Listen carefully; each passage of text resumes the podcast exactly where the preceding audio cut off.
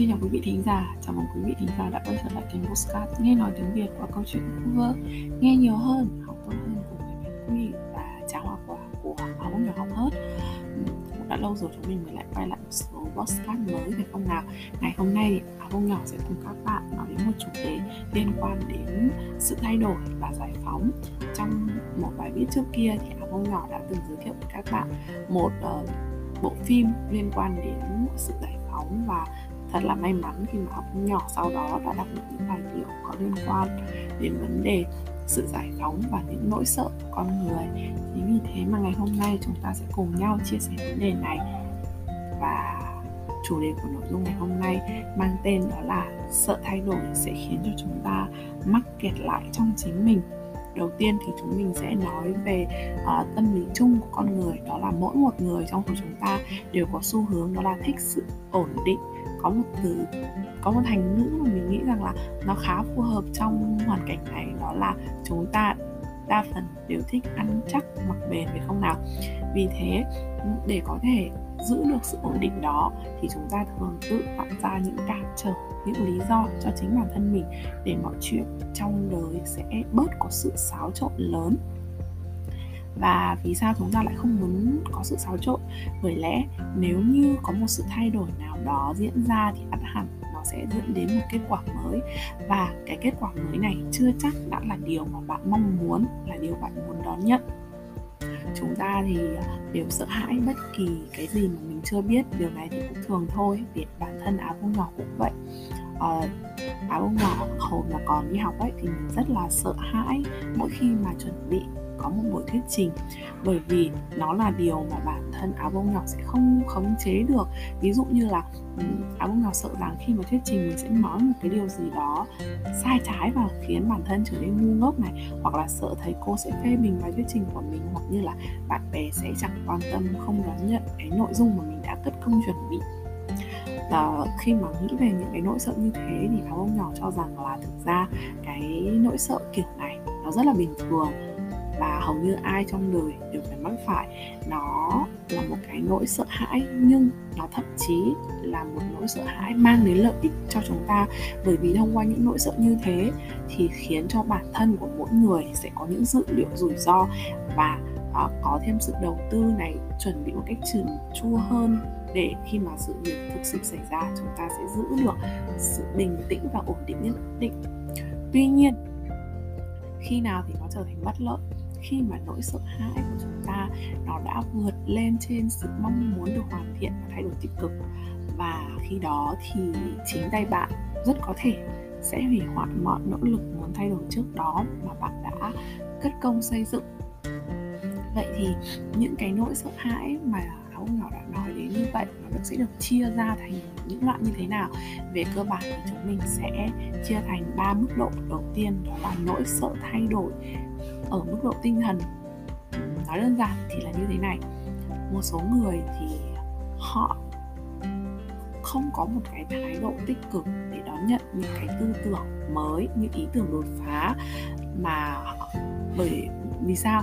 Bởi vì họ ấy thì sợ rằng khi mà đón nhận những ý tưởng đột phá mới mẻ và cách tân này sẽ khiến cho nó mâu thuẫn với một số tư tưởng sẵn có mà họ đã tiếp nhận mang tính chất cố hữu rồi.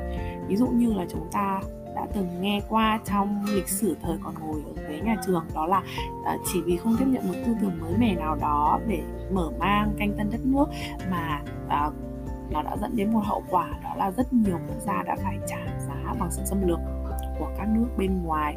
Còn ở mức độ cá nhân đi nói nó không to tát thì át hẳn khi mà nói đến cái sự thay đổi cái việc mà không chấp nhận một cái tư tưởng mới thì hầu như là chúng ta đều có những người bạn như vậy và chúng ta thường gọi họ là những người bạn bảo thủ. Cho dù bạn cố gắng có giới thiệu với họ một lý thuyết mới này, những thông tin mới mẻ và hữu ích để giúp cuộc sống của họ người ta gọi là như thế nào nhỉ? Để giúp cuộc sống của họ có thể có chất lượng sống tốt hơn. Nhưng mà họ thì lại chẳng thèm nghe những gì mà bạn đang nói. Và chỉ cố gắng bảo vệ quan điểm của mình bằng những nguồn thông tin cũ dích, những mớ lý thuyết mà từ rất xưa rồi và nó không có sự cải tiến. Và điều này nó tiêu biểu cho việc rằng dường như ở những người những người bảo thủ này này thì cái tôi của họ đang cản trở khả năng tiếp cận tư tưởng mới của họ bởi nỗi sợ hãi của chính mình. Ở mức độ thứ hai đó là sợ sự thay đổi về mặt cảm xúc. Các bạn có uh, thấy không? Ở xung quanh các bạn liệu có những cái người đó là họ hoàn toàn thích những ý tưởng mới họ tiếp thu những cái ý tưởng tiến bộ thế nhưng mà trên thực tế họ lại chẳng bao giờ chịu thực hành nó cả có nghĩa là họ không chịu hành động đó. Ừ, nói thế nào nhỉ? Những cái người như vậy ạ thì họ nói rất nhiều về sự thay đổi. Ví dụ như là họ nói rằng là phải đấu tranh cho nạn bạo lực học đường chúng ta không thể để cho những cái đứa trẻ cứ bị bắt nạt mãi như thế hoặc là không thể để cho bạn bè mình bị bắt nạt như thế. Nhưng mà thực tế rằng là họ chưa bao giờ dám đứng lên đấu tranh chống lại cái uh, hiện tượng bắt nạt này bởi vì họ sợ rằng họ là những kẻ yếm thế. Những người mà rất dễ khi mà mở lời lên sẽ bị cô lập sợ bản thân mình sẽ trở thành đối tượng bị bắt nạt. Hoặc như là có những người thì họ luôn nói rằng phải suy nghĩ tích cực lên và chúng ta cần mạnh mẽ dứt khoát trong việc rời bỏ một mối quan hệ độc hại. Thế nhưng mà thực tế là họ cứ dùng rằng nửa ở nửa về không thể dứt ra khỏi những mối quan hệ độc hại như thế. Vậy thì nguyên nhân là gì nhỉ? Nguyên nhân là bởi để hành động khác đi. Thực sự là cần phải có một sự chuyển biến về mặt cảm xúc mà những người như, như thế này ấy họ lại không đủ dũng khí để thực hiện điều đó. Dường như họ không tin vào sức mạnh của bản thân và khả năng tạo nên thay đổi của họ để bản thân có thể thực sự tạo nên sự thay đổi. Nhiều khả năng thì những người này họ gặp những chướng ngại về cảm xúc để khiến cho um, họ lựa chọn trốn tránh hiện thực chìm đắm trong suy nghĩ về những ý tưởng mới mẻ. Còn trên thực tế thì chẳng có suy triển gì cả. Nói đến sự sợ hãi thứ ba thì chúng ta sẽ nói đến sợ thay đổi trên mức độ vật chất. Đối với những người như thế này ạ, thì họ tiếp nhận ý tưởng mới và thậm chí là đã đưa chúng vào hành động rồi. Thế nhưng mà họ lại không thể kiên trì đến cùng, bởi vì khi mà đang hành động thì họ, rất nhiều người trong số họ lựa chọn đó là ngừng lại trước khi có kết quả. Ví dụ dụ như là họ sẽ ngừng lại việc cố gắng luyện tập, giảm cân bằng một phương pháp mới khi mà nó đang trên đà thực hiện. Hoặc cũng có thể là họ sẽ từ bỏ một phương pháp mới mà họ đang áp dụng cho mục tiêu cải thiện thành tích học tập, vân vân. Và tất nhiên, mỗi một khi mà ngừng lại, mỗi một khi mà từ bỏ thì bao giờ họ cũng đưa ra những lý do để hợp lý hóa vì sao họ lựa chọn từ bỏ nó như thế.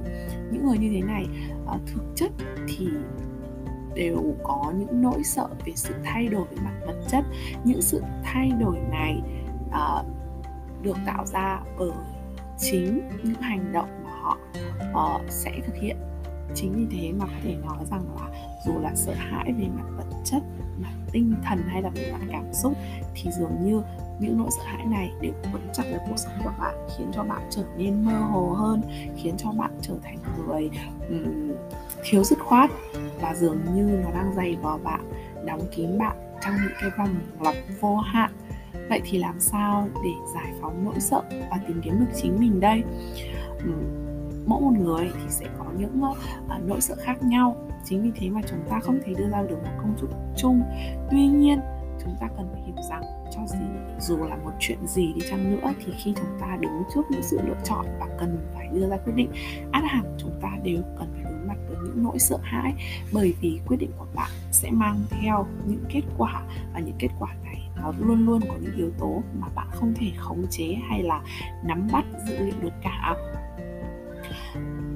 và để có thể đối mặt được với nỗi sợ này thì đầu tiên chúng ta không nên lo lắng về sự thay đổi, mà chúng ta cần phải bình tĩnh để nhìn nhận nó, xác định được nỗi sợ hãi này bắt nguồn từ đâu, vấn đề thực sự của bản thân chúng ta đang là gì, mà chúng ta lại sợ hãi sự thay đổi đến như vậy.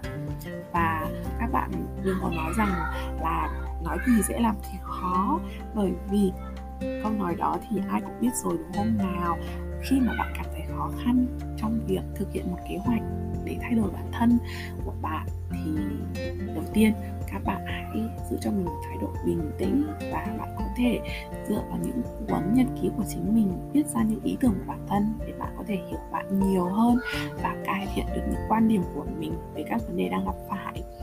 Dù gặp có, dù bạn ấy có gặp bất kỳ khó khăn gì thì mình cũng mong rằng bạn có thể mở lòng và đón nhận chính mình giải phóng bản thân. Còn nếu như bạn vẫn thấy khó khăn trong việc tự mình thực hiện các ý tưởng này và cần những cái yếu tố và tác động khác để tạo cho các bạn các góc nhìn mới mẻ thì các bạn cũng có thể tìm kiếm sự lắng nghe từ một người bạn, một người thầy, một người em, vân vân. Miễn là những người đó là những người bạn thực sự có thể tin tưởng và mở lòng um, để bạn có thể hiểu được vấn đề của chính mình và giải phóng chính mình một cách tốt nhất mong rằng uh, bạn có thể thoát ra khỏi sự mắc kẹt sự tù túng và mơ hồ do sự tẻ nhạt do nỗi sợ thay đổi mang lại. Nói đến đây rồi thì áo nhỏ đã nhớ đến bộ phim mà trước đó áo nhỏ đã giới thiệu cho mọi người đó là nhật ký tự do của tôi một bộ phim cũng nói về sự giải phóng. Ở trong đó thì mỗi một nhân vật đều có nỗi sợ hãi của riêng mình.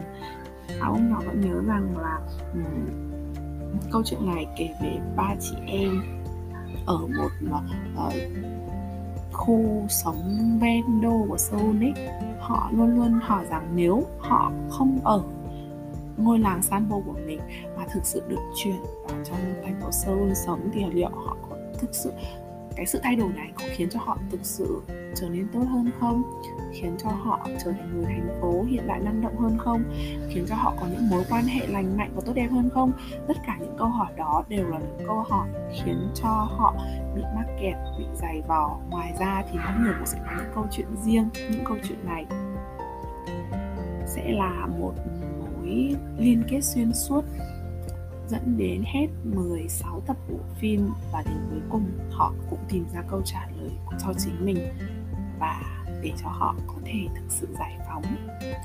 Nội dung chi tiết thì áo nhỏ không thể nói đến ở đây mà áo nhỏ chỉ có thể nói rằng mình hy vọng chúng mình đều có thể mạnh mẽ giống như là các nhân vật có trong bộ truyện này à, có trong bộ phim này đặc biệt là nhân vật cô út.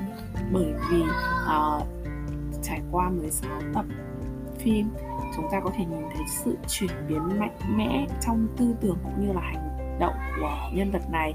Và khi mà nhân vật này đã tìm kiếm được vấn đề thực sự của bản thân và tìm ra cách để có thể sống hạnh phúc hơn mỗi ngày, dù chỉ là vài giây thôi, và đồng thời với sự chia sẻ của cô gái này đã giúp cho cuộc đời của một nhân vật khác trong phim trở nên hạnh phúc và hướng đến những điều tốt đẹp. Ừ, chúng ta cần phải hiểu rằng điều tốt đẹp sẽ đến với chúng ta mỗi ngày và việc giải phóng bản thân của bạn không phải nói rằng để bạn tìm kiếm một kết cục viên mãn mà là để chúng ta có thể thoát khỏi nỗi sợ của bản thân và mong muốn sống tích cực tốt mỗi hơn, mỗi ngày về phía trước. Cảm ơn bạn đã lắng nghe podcast của Bông Nhỏ đến đây để theo dõi nhiều hơn các bài viết của Bông Nhỏ. Các bạn có thể theo dõi mình thông qua fanpage một chiếc thành quy của Áo Bông Nhỏ học hết hoặc là thông qua WordPress Áo Bông Nhỏ học hết bạn nhé. Sự ủng hộ của bạn sẽ là động lực to lớn để Áo Bông Nhỏ sản xuất ra những podcast tiếp theo. Còn bây giờ thì thời lượng của podcast ngày hôm nay đã kết thúc rồi. Xin hẹn gặp lại các bạn trong những số tiếp theo.